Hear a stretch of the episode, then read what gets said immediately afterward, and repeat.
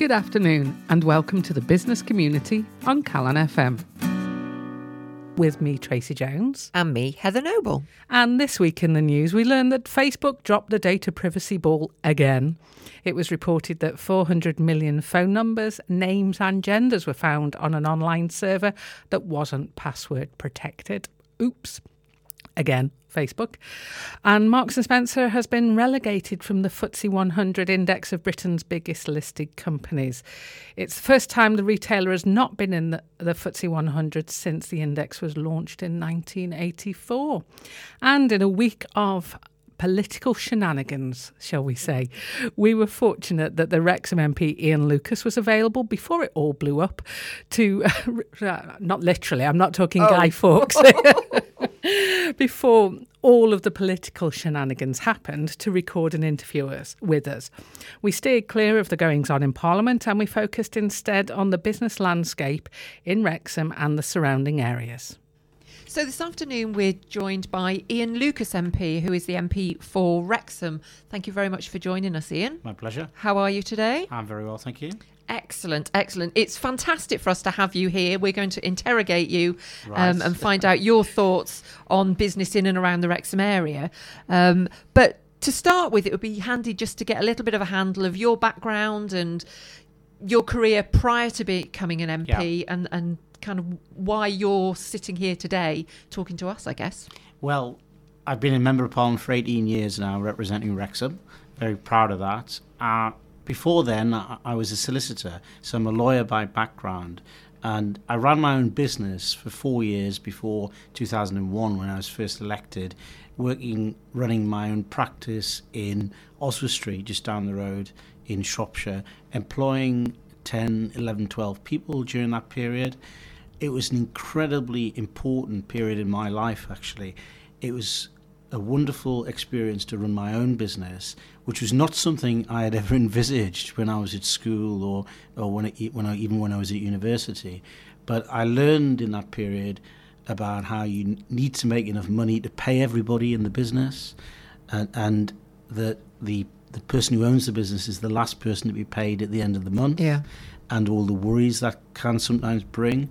And that was a great discipline for me uh, in my future career because I was in Parliament for a number of years, but then in 2009 was very pleased to be appointed the Minister for Business and Regulatory Reform under Peter Mandelson in the uh, then then Department of Business Innovation and Skills, where I was responsible for manufacturing, including aerospace, automotive, but also the insolvency service, the company's house, and so on. So I had quite a, a, wide remit. It was a fascinating period, a really challenging period because it was on the back of the the world economic crisis, and I was responsible for, business initiatives like the Scrappage scheme, which people will remember, uh, which was the UK uh, government's response to a crisis in, in particularly in the automotive sector at that time.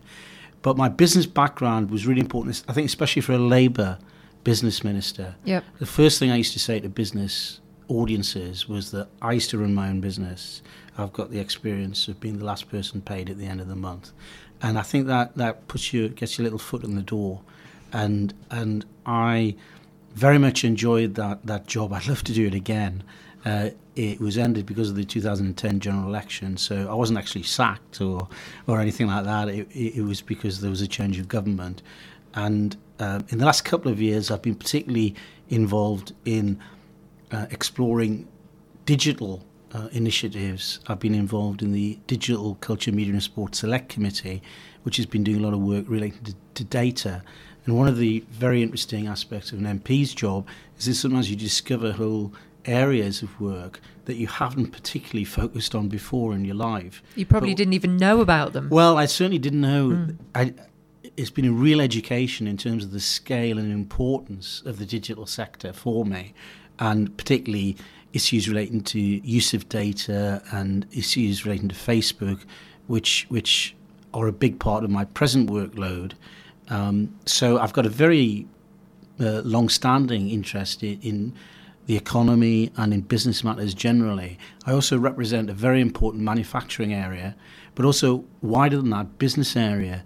It's very interesting how many new digital companies there are in, in our area. We tend to think of ourselves as being a traditional manufacturing area. What's become clear to me uh, since I've been elected is that increasingly the economy here is diversifying. We've got a lot of smaller businesses, uh, self grown businesses, many of which are, are working in the media and digital spheres and in the information spheres. And so there's a, an awful lot happening economically and in the business uh, sphere in this area. Calon FM on 105 FM. We were talking last week, Tracy and I were talking last week about um, startups in Wales and how they are, um, we're on the back foot um, compared to the rest of the UK but then that we've got a lot of life science companies in the area, mm-hmm. um, not necessarily the large pharmaceuticals, but precision um, uh, equipment and precision machinery. Uh, when you're out and about engaging with business owners, uh, what, what are you finding out there? What's the climate like um, amongst I suppose it's difficult to make a, a, broad statement across all of the different sectors, but what's the climate like when you're out and about?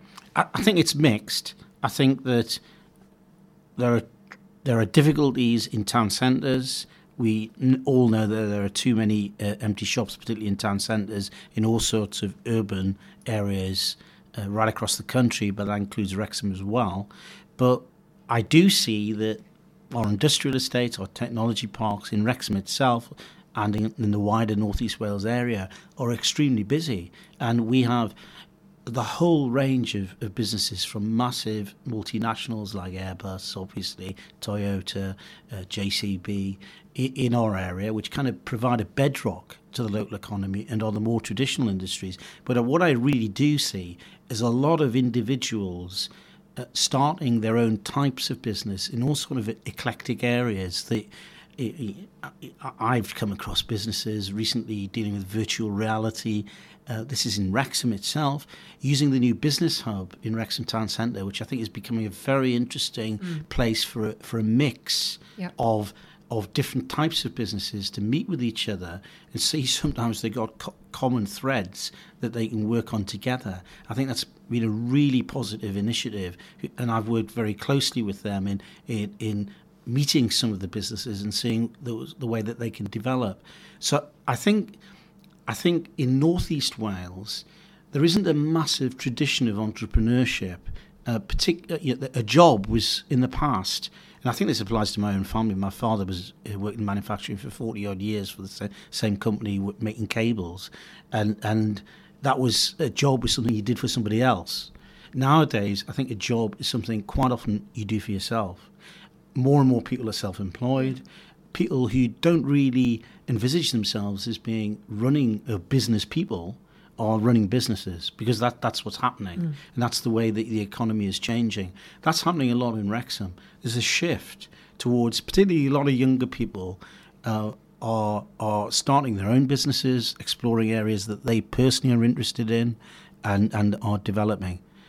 I, I think probably just one example that I'd provide, which I think is a fantastic example in Wrexham, is Focus Wales, which is a music festival which I got very involved in for the first time, and this is a confession rather than a, a boast, uh, this year. It's a wonderful music festival that takes place for for a uh, for a weekend, which is entirely homegrown. Has two Northeast Wales young lads, they're probably in their 30s, so they're young lads for me, running it. And it's worldwide. You know, they have bands from Canada, from, from Taiwan, who come to Wrexham for a weekend. There was a reception by the, the uh, Quebec government in Wrexham because they had Quebec bands here this year. And this is run by a local uh, business that is two young people in the media sector and it's representative of Wales, and it's a wonderful advertisement for Wrexham and for uh, Wales more broadly. And it's happening, and we don't know about it as much as we should. And and you know, I, I see it as part of my my role to shout out loud about what we do achieve locally, and that's in a sphere that we we're not particularly known about. I do think Wrexham has got a you know it's got a particular um, culture, humour, and and musical also tradition locally that the uh, that uh, Focus Wales has, has, has exploited and developed. So that's a, a, just a different type of business, and that's grown from people who have pursued an interest that they have and developed it and made a career out of it. And and there are more people doing that now than I think when there were when when I started off 18 years ago. On the subject of the festivals, I noticed there's a big poster in your office window, Wrexham, the festival town. Yes. And I think that's a, a really big thing at the moment is, as you said, the non-traditional business. There, there is entrepreneurship yeah. in a very creative way happening in Wrexham, I think. Absolutely that and that the festival town it's an initiative which is a voluntary initiative. It's not being done by the local authority. It's being done by each individual organization. We've got you know we've got literary festivals we've got music festivals. You know, one plug i'm organizing a, a, choir festival at the end of september. there was a little brass festival. That's right we had a little brass festival first and that was because people came to us and said you're having a singing festival? Why don't you have a brass, brass festival and and uh, we we started that off on a small scale this year, and we're going to do more. It's also a way of bringing people into Wrexham from outside. You know, it's it, this is bringing people to Wrexham from the, the Singing Streets Festival. We've got choirs from across North Wales, from across the Wirral and Cheshire, and it brings people to Wrexham for the first time. And some people have poor uh, preconceptions of Wrexham that we need to set aside. You know, we've got a beautiful church, one of the most beautiful churches uh, y- you could see uh, anywhere, really, at our heart. And, and, it's got a great atmosphere when we've got that, that buzz going. So, so there's a lot of festivals going on, huge numbers of uh, individual events that, that are encouraging people to come locally, and we have very positive stories to tell. I live um, in Oswestry, yep. and uh, we have, along with a lot of small market towns, whether you're in England or Wales, this changing um, role of the high street. So uh, my personal view is that the high street, as we knew it, has gone forever. Yeah. But we're kind of going back to that whole. Um, the high street is a place of festivals, of markets, of of meeting, community yeah. of meeting, and I think that that's something that start certainly happening in Oswestry and as you've just described, is happening in Wrexham. So well, it's a very different. The, the Wrexham Business Hub is in the centre of town, yeah. in, in an old retail unit, um, and Ty Pawb is is in the centre of town as well, and it, Techniquest is going there. Yes, as yes. Well. So that's bringing a different sort of heart to yes. the to the town centre. And I also think I, I think one of the key things is to bring young people into the town centre during the day. And I think sometimes it, it's very difficult with some shops to appeal to younger people because we, we've got the development of online uh, shopping and so on. And uh, uh, you know, my daughter buys things in places I you know I don't, don't even know exist, but they're somewhere in the cybersphere, and and those those get delivered and and people think about town centres differently now. We've got to pe- give everyone a reason to come into the town centre. It might be food, it might be music, it might be pottery, jewellery, so things that are going to engage and be slightly off the wall and different to what they get online. And and I think that that's the way we have to think uh, distinctly and differently. And the most important thing is, is to get these properties somehow occupied. Yeah. You know, the, I think you're probably right about the, the town centre. I think the way that uh, we, it, when I was a child, my parents used to go shopping every Saturday yes, morning and get the bus into town, yeah. and and uh, I think that, that that world has has changed. We've got to give people a, a, another reason for getting the bus into yeah, town. A different proposition. A few weeks ago, we were talking, um, might even be months now. Actually, we were talking about the the way that IKEA is um, getting involved in the high street, mm, and their mm. idea is that they've created a number of different concept shops. One of them is you just go there to try the furniture, but you don't buy it there. Mm-hmm. So it's a way, a mm-hmm. showroom. And another one is they were com- creating a community space, weren't they? And, and actually having it as a, a meeting space, a community space that IKEA themselves were we're, we're actually facilitating. So, you know, those sorts of ideas, if the likes of IKEA are onto it, then hopefully we, will all catch up. I think so, and I think there'll be a you know a, a, a knock-on effect. I think Ty Pawb in Wrexham the art. I think it needs more work, but the germ of the idea is a really good one. Uh, we need to provide a, a, a, a centre for people to be attracted to, for communal activities to happen uh, on a regular basis, give people a reason for you know going into into the town centre regularly. And also, what's what's extraordinary sometimes is that you know businesses sometimes seem slow to react to to uh, being there, for example, in an evening. Sh- you know, stores are quite often shut in an evening when the, when some of the events are happening, which is when they should be open. And I think there needs to be a bit more uh, eclectic thinking from the from some of the businesses sometimes as well. Mm, I think I mean that is a really interesting one because I think it's very difficult, isn't it? If you're running a business on a skeleton staff because mm-hmm. Y- your profits have been, you know, slashed through all sorts of different factors. And then the idea that you stay open of an evening, it's like crikey, you know, I got to Yeah. live as well. Yeah. So it's Yeah. it's a very fine balance. Yeah. Calon FM on 105 FM. We're sitting here on a university campus. You've talked about young people and trying to draw them into the town centre. You've talked about startups, and we've talked about um, the skills that we have within the manufacturing and engineering businesses locally. Are you encountering anywhere um, within the local area where there is talk of a skills shortage, or are we fairly well um, placed in, There's in definitely there's definitely a skill shortage. Right. There's been a skill shortage throughout the time that I've been a member of parliament, and I think that the demands of business change the whole time. Yeah. Look, just look at the transfer, transformation in business that there's been. Uh, in the last 10 years and think of the, the different skills that every business needs to have now and the challenge for places like the university we're sitting in and for further education colleges and for schools is to respond to the challenges that businesses have because everything is changing so fast. It's a massive challenge for schools, isn't it, as well as universities, it, to keep up and provide the businesses uh, that, that we want to see developing with sufficient skilled staff to enable them to do what they want to do. And I think that I cannot remember a time when businesses ever told me that they've been satisfied with the the applicants that they get for their business. And the the, the real challenge, which is an obvious one, is how do we match the gaps that are in the labour market with the uh, with the individuals who are coming into the labour market. And that sounds quite straightforward when you put it like that, but it's a really difficult trick to pull off. And it's I think it's about integrating business and the education sector very, very closely, getting them to work together.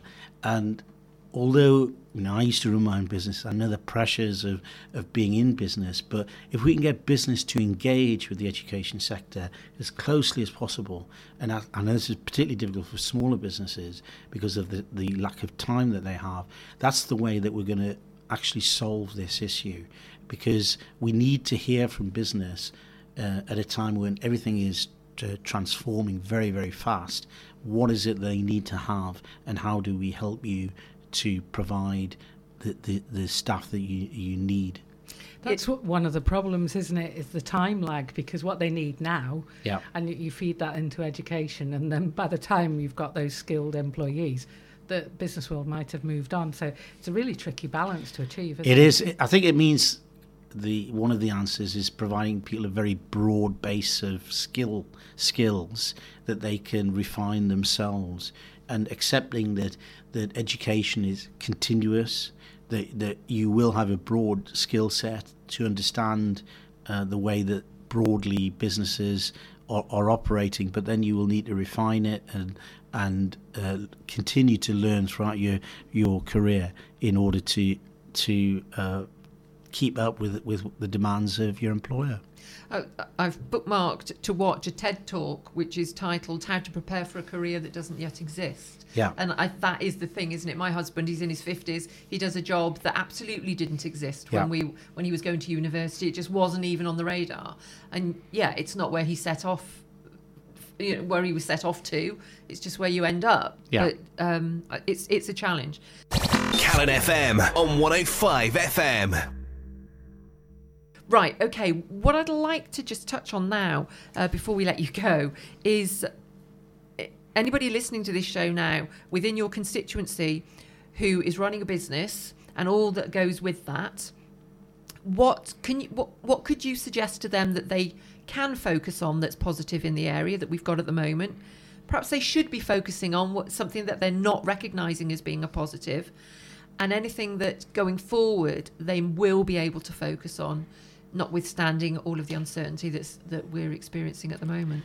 I, I think that the first thing to say about our area is that it's it's there are a lot of positive aspects in our area. You know, if you look over the last twenty to thirty years um, in in the, this this region, northeast Wales, we've had some massive difficulties at different times. You think of the closure of Brymbo Steelworks, the Shotton Steelworks, the real bedrock of the economy has gone, but we've been able to attract you know, advanced manufacturing to the area to transform the local economy and keep a pretty high level of employment in our area. And we've got a lot of world beating companies. We've attracted a lot of in, inward investment through people like obviously Airbus, but also Toyota. Um, and, and JCB and so on. So we've achieved a lot in terms of the economy transforming. I think we've also got a more diverse economy now uh, than, for example, when I was first elected 18 years ago. I think we've got businesses like, businesses like DTCC, which is uh, a, business that is a, a US investor, uh, employs over 500 people in, in Wrexham now, which is does things like corporate investigation in the digital sphere, uh, which is uh, been hugely successful. We've got businesses like Moneypenny, and they are a, business who are a service business, again, world beating, all, uh, both of which are um, Wrexham businesses not in the traditional manufacturing sphere. And then we've also got the smaller businesses starting off uh, through the business hub the, the, that we mentioned earlier in central Wrexham. Uh, so we've got a quite diverse economy developing. I think one of the failings we've had in recent years in our economy is infrastructure. I think we're getting a better digital infrastructure. I know that this is a double edged uh, uh, sword, but Virgin Media have chosen to invest in Wrexham. You know, I, uh, took their chief executive to task in front of the select committee, and we've therefore had a lot of private sector investment from Virgin Media in Wrexham digging up our streets. There have been a few complaints about that, but that's politics, and and and they have invested. As a result, I think OpenReach have improved the, the offering in terms of the uh, the digital connectivity locally. So that aspect of, of infrastructure is improving. That's good competition, which good competition yeah. has, uh, has, led to improvement. I think that the fact that Virgin have moved in has has meant that uh, OpenReach have, uh, have upped their game. We've got a big failing still on the um, transport front at the moment. We've got real pressures of development, pressures of success on our roads and on our rail network. I think Interestingly, there's beginning to be change on the rail network. We've now got a direct service to Liverpool for the first time since the 1970s. I think I'm finding personally the Transport for Wales is becoming much more responsive to to me when I um, took them to task about running the Liverpool Chester service and how that should be a Liverpool Wrexham service. It ended up with a service, albeit only one a day at the moment, but we're going to work on that. Early in the morning, as bit well. early in the morning, but I'm sure that's the best part of the day, as my dad always used to say. Uh, but it, it's only one a day, but it's a start, and and uh, we, you know, I've learned in my job you just got to keep at things and keep nagging. I've also been looking at the over the summer at the Chester Gateway project, which talks about three s- train services uh, an hour between Chester and Wrexham. And I think that is, if I was a business, I'd be aware of that. And I think we also have real prospects of change and development around the station for a transport hub, coupled with the development of, of the, the Kop at uh, Wrexham Football Ground. I think in the next few years that is going to happen, and there's a lot of pressure in that direction. So I think that that will have a transformative effect on on the town, the relationship between the town centre and the, the transport connectivity that we have. I think that will de- then develop better connectivity both uh, to Liverpool through the, the Halton Curve uh, approach, but also up the Wirral. Uh, there are real plans for development of the Wrexham Bidston line uh, so that we can contact Deeside Industrial Park and public transport with, with that spine network, which is the underdeveloped Wrexham Bidston line. So I think there's a public transport possibilities by rail. We also, I think, need to think really hard about the uh, road network that we have because there's a huge amount of development going on uh, on both sides of the A55 at the moment. Um, you, think of the scale of the development in Cly, uh, which is around 400 houses at the present time, all feeding into the A483 and up to the A55. But that pales into insignificance if you compare it to what's happening in Chester, where 1,300 houses being built opposite the King's School, Chester, again that'll feed into the same roundabout. The same roundabout. Yes. So there are It's real already pressures. A busy roundabout. It's already a busy roundabout, and I get complaints about that. And and and we need to really be imaginative. I'm very interested in the transport network. I, I chair the Mersey uh, North Wales group, which which tries to deal with these uh, cross-border issues in in a constructive way. And I think the local authorities are beginning to work together better, but we need to re- really up our game. I think Ken Skates, the business uh, the business minister, the economy and transport minister, is from North East Wales. He understands the dynamics of our local economy, and I work very closely with him in trying to deal with these issues. He's been a real breath of fresh air in in terms of building a cross-border link and also understanding the North Wales position. Where you know we are one of the two real um, drivers of the Welsh economy. North East Wales and and then South East Wales and the area around Cardiff, Newport, and and we need to be punching our weight and making sure that the infrastructure projects that I'm talking about, which really need to be there to support business and make sure that that in a 21st century economy, things like digital are vital. And as, but we also need not forget about the transport network. But I think we're going to have better links to both Manchester and Liverpool soon, and I think that that will really be another driver to our local economy. Fantastic. Ian, thank you very much for joining us. Uh, you have a website, I understand. Absolutely, yes. Uh, which a is- Twitter feed as well. Okay, all right. So where where will people can people engage with you on At Ian C. Lucas is my Twitter feed. Yep. Uh, I've got a Facebook uh, page as well, and also the website, or they, anyone can email me on uh, ianlucasmp at parliament.uk. And you can find me, you can track me down on the parliamentary website. so we can stalk you? We just Google You could, you. you could, lots of people do, I'm afraid. But, uh, and uh, one of the great things about my job as well, just on business, is that you can learn about other people's work. And other people's jobs are really interesting. So I very much enjoy going to businesses. So if there's anybody, particularly in Wrexham, who, who wants me to visit their business, I'd be delighted to do that. Fantastic. We'll put uh, a link to your contact details on our on our website, uh, which is thebusiness.community. Ian, thank you very much for joining us. It's been an absolute pleasure. Ian Lucas, MP, ladies and gentlemen. You're listening to the business community on Calon FM. And my discovery this week is The One Minute Manager Meets the Monkey by Ken Blanchard. It was originally published in 1990, and I was given a copy of a version from 2004. Although, to be fair, it does look like it could be from the 1990s. It's one of those books that hasn't fared so well, and the the pages are all yellowed. It's not tatty. Nobody's turned the corners. Nobody's written in it. It's just It's been on a windowsill. Ah, that might explain it. Anyway, it's a book of ups and downs for me. On the one hand, I like the narrative storytelling approach, and on the other, there are a few, shall we say, style issues that grated a little bit with me. So let's start with the positive. It's a story about a manager who is overwhelmed at work and a friend who's been in the same situation but turned it around and he shares his learning from a seminar he attended by Bill Onken. Very quickly, the premise of the book is shared with the reader, and I found myself making notes and finding learnings for myself, and also spotting people I recognised in it. And then it goes on in more detail about the rules, Onken's rules of monkey management, where the ideas are explained and examples are given. Now, one of the things, one of the style issues is um, this chapter. It made me laugh. A friend, uh, the friend, is essentially doing the Four Yorkshiremen sketch from Monty Python in this chapter. Oh God! where all the characters are, are vie, vying to outdo each other with their tales of woe from their childhood. So I- I'll just give you a quick example in this section. He says, When I was young, if you wanted to play baseball, you had three problems.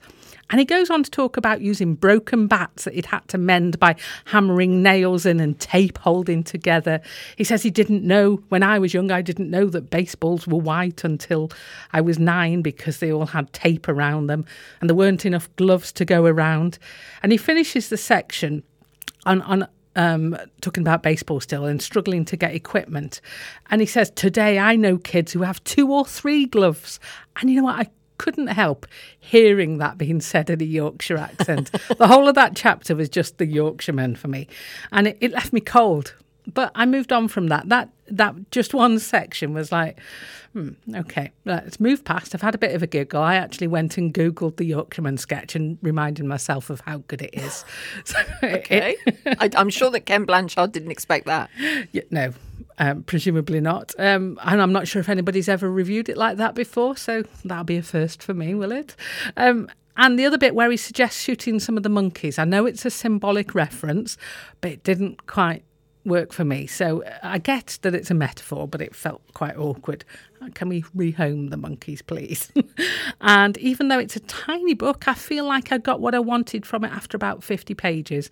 And the other 80 pages were, shall we say, a bonus. Um, anyway, those niggles aside, I actually think it's a good little book. It's a quick read, and I can recommend it for managers who want some insight into becoming effective supervisors and, and learning how to use their time and their energy. And here's Heather. My discovery this week is one that will fill my husband's heart with joy because I spend a lot of time saying to him, What is that? What does that mean? What are the implications of that? And it's about all sorts of things that might be occurring in the news or in the media. Um, but I've come across something we've all heard, I think, of The Economist magazine. Well, online, you can read theeconomist.com forward slash the dash economist dash explains. And it's basically a list where they explain what stuff is. So, in layman's terms, Yeah, in a way that even I can understand, even if it's something that is not, it could be political, it could be to do with business. Uh, for example, um, uh, what is white nationalism? What is a deep fake? Computers can generate convincing representations of events that never happened, and then okay, so that's what it is. Right. So then there's an article on it. Um, what is proroguing? What is proroguing? Yeah. What is a tie break? What is Libra, the Facebook digital currency? Um, all sorts of things. Uh, who are the members of the Conservative Party? Um, I, I've got a concern here. What will you talk to your husband about now? oh, I don't know. Well, I'll, I'll just be getting him to pause the film to find out who is that the same person that is that the woman who was just with that guy? No. Um, so it, it's just really easy to understand. It, yeah. I just I found it and I just thought this is what I've been waiting for all my life. Somebody just to explain stuff to me. And yeah, okay, it's not all business centric, but what it is is when you're out and about networking, and I do an awful lot of that. If somebody mentions something, chances are I might have heard of it at least, even if I, you know, so you can go, oh yeah. So when somebody says to you, "Have you heard of X?" You quickly get your phone out and, Yeah. and go online. Well, yeah, even if you haven't read it, you can go, yeah, oh, yeah, I think I saw an article about it. I didn't read it. So if somebody mentions deep fake, I mean, in conversation, I'd be thinking, I have no idea what that is, but it's And if you want to know in more depth about what deepfake is, where do they go? they go to www.economist.com forward slash the dash economist dash explains.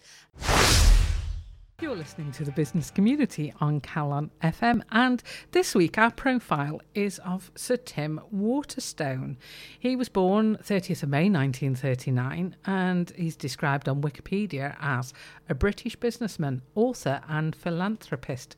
And courtesy of his name, you'll probably know what business he was involved in. He was indeed the founder of Waterstones, the book selling retail chain, which is apparently the largest in Europe. And my first sort of experience of anything really to do with Tim Waterstone was when um, I listened to Desert Island Discs. Uh, that was last month.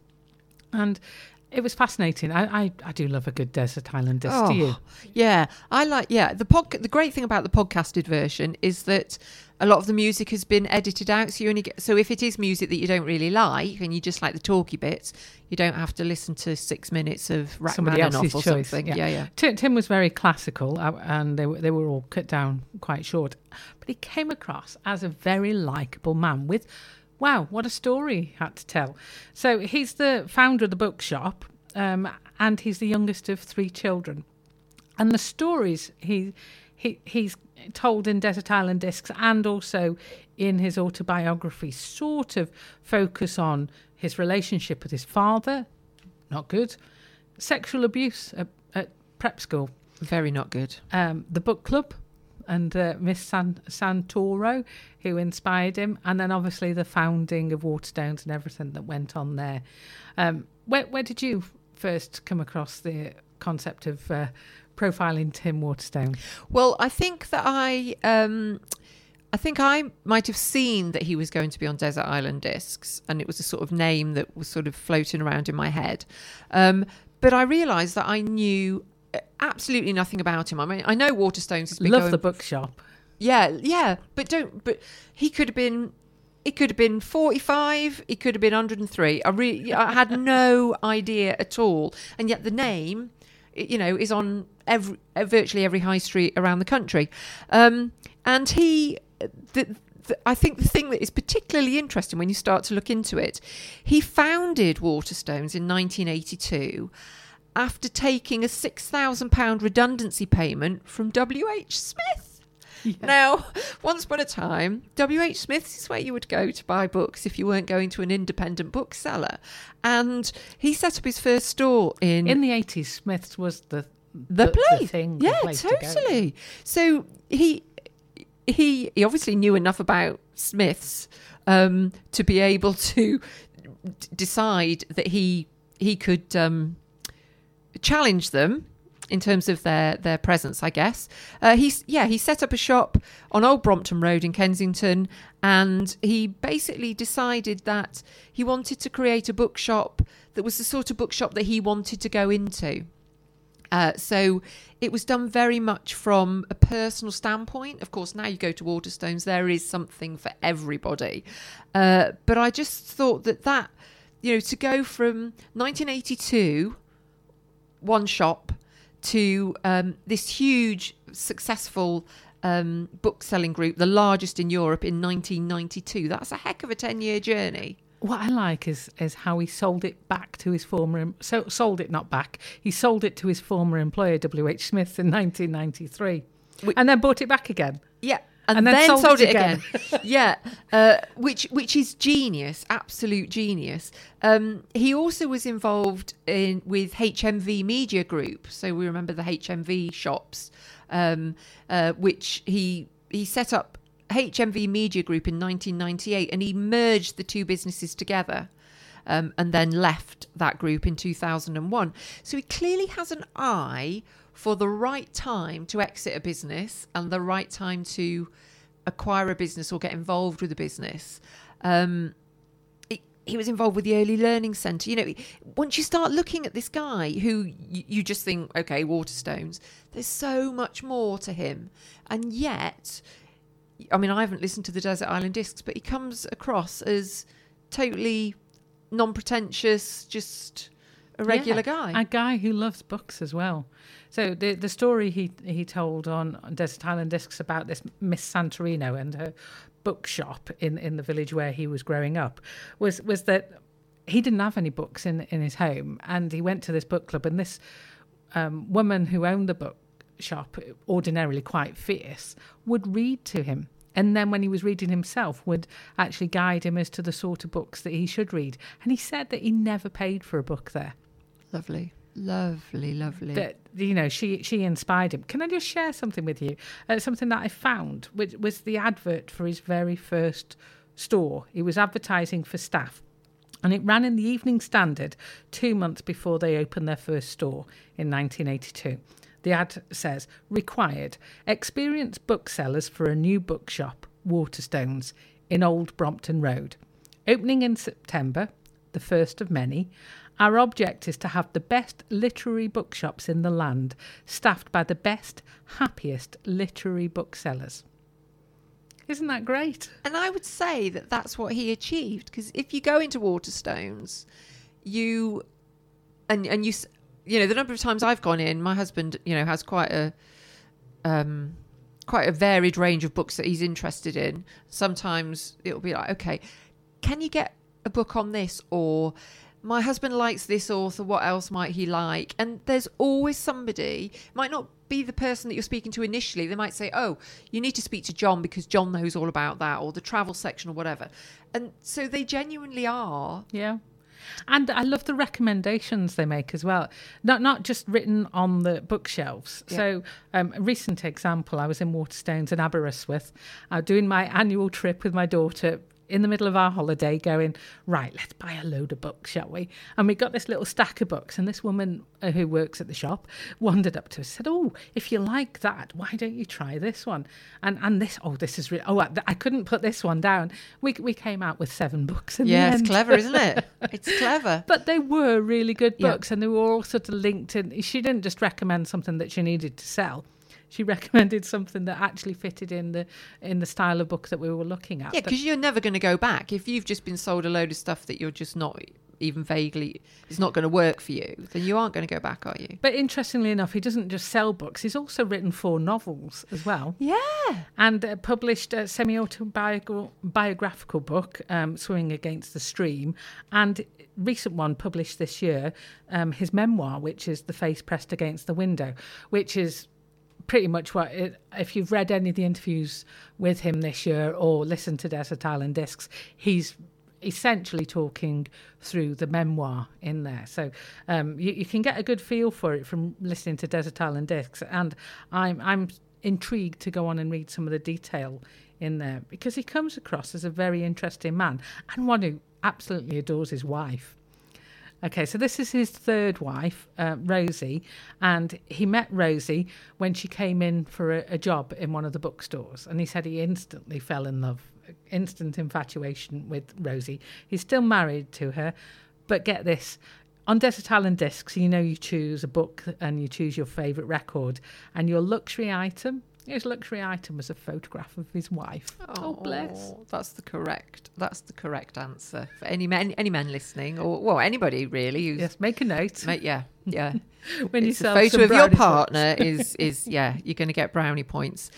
But we'd be we'd be wrong if we were suggesting that it had all been a walk in the park because Waterstones themselves really fell upon hard times, and they came, you, you know, within as the um, I don't know if he still is the chief exec, but um, Mr. Daunt, who, uh, John or James Daunt, I think it is.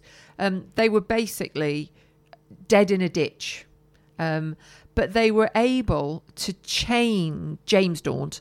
Um, they were able to make a change about the way that they um, dealt with books, and it was particularly a Harry Potter book night that started to to change things. They had this really creative idea about where they turned part of the store into, and I'm not a Harry Potter, fan, but it's Harry Potter and the Cursed Child, and they transformed the second floor into Diagon Alley. I don't know what that is, but basically, do. you? Yeah. Okay. cool. Well, then people turned up dressed as wizards, you know, and it and that started. uh, uh, uh, And if I understand correctly, the the way that managers are given um, um, they're given space to create the store so that it works with the community. So I, I understand. Um, I stand to be corrected. So do let us know. Leave us a comment on our blog, the Business Community, that the managers can run it like a local bookstore. So they have that autonomy that they can make some tweaks, uh, yeah, and do it how they want to. I should also add, though, talking about local bookstores, um, Lauren Laverne asked him on on uh, Desert Island Discs if he felt bad about the local shops that he'd put out of business by the success of Waterstones. Um, you know, he's not all cuddly. Fair dues to the guy. Yeah. Went well, no, not really. I was doing something better. Yeah, and they went out of business because yeah. they couldn't compete. The public vote with their feet, I suppose. That's yeah and he was doing it on the high street. You know, he's not an Amazon. He's he, fair competition, isn't it, on the high street? Anyway, have you got any quotes? I have, and it's not strictly business related, but it, it does sort of tug on my heartstrings a little bit. So um, he says, I think the book, the printed word on paper between two boards, is the most fabulous consumer product. It's cheap, it's lovely, everyone adores it. It's collectible, storable, transportable. It's a beautiful product. That's very true. Uh, yeah, there is. Yeah. Uh, well, uh, we talk a lot about Kindles and apps and all sorts. We there also is, know that if Heather buys the actual if I buy the actual book, book yeah, yeah. I, then uh, yeah, I, it, if she can it, touch it and carry it in her bag, you know yeah. you've made it with yeah. Heather. Yeah, there you go for all budding authors out there. Anyway, um, a quote that I found, which is about um, his views on leadership. Uh, and he said, I believe that the mindset that allows you to spend your working life thanking and congratulating people rather than being unpleasant to them is the mainstay of good leadership. And I, I've just I've seen so many people who think they're leading by barking and you know saying do this do that and this sort of directive approach actually well done thanks very much you're amazing it's it's the carrot versus the stick, and that is very much the carrot methodology.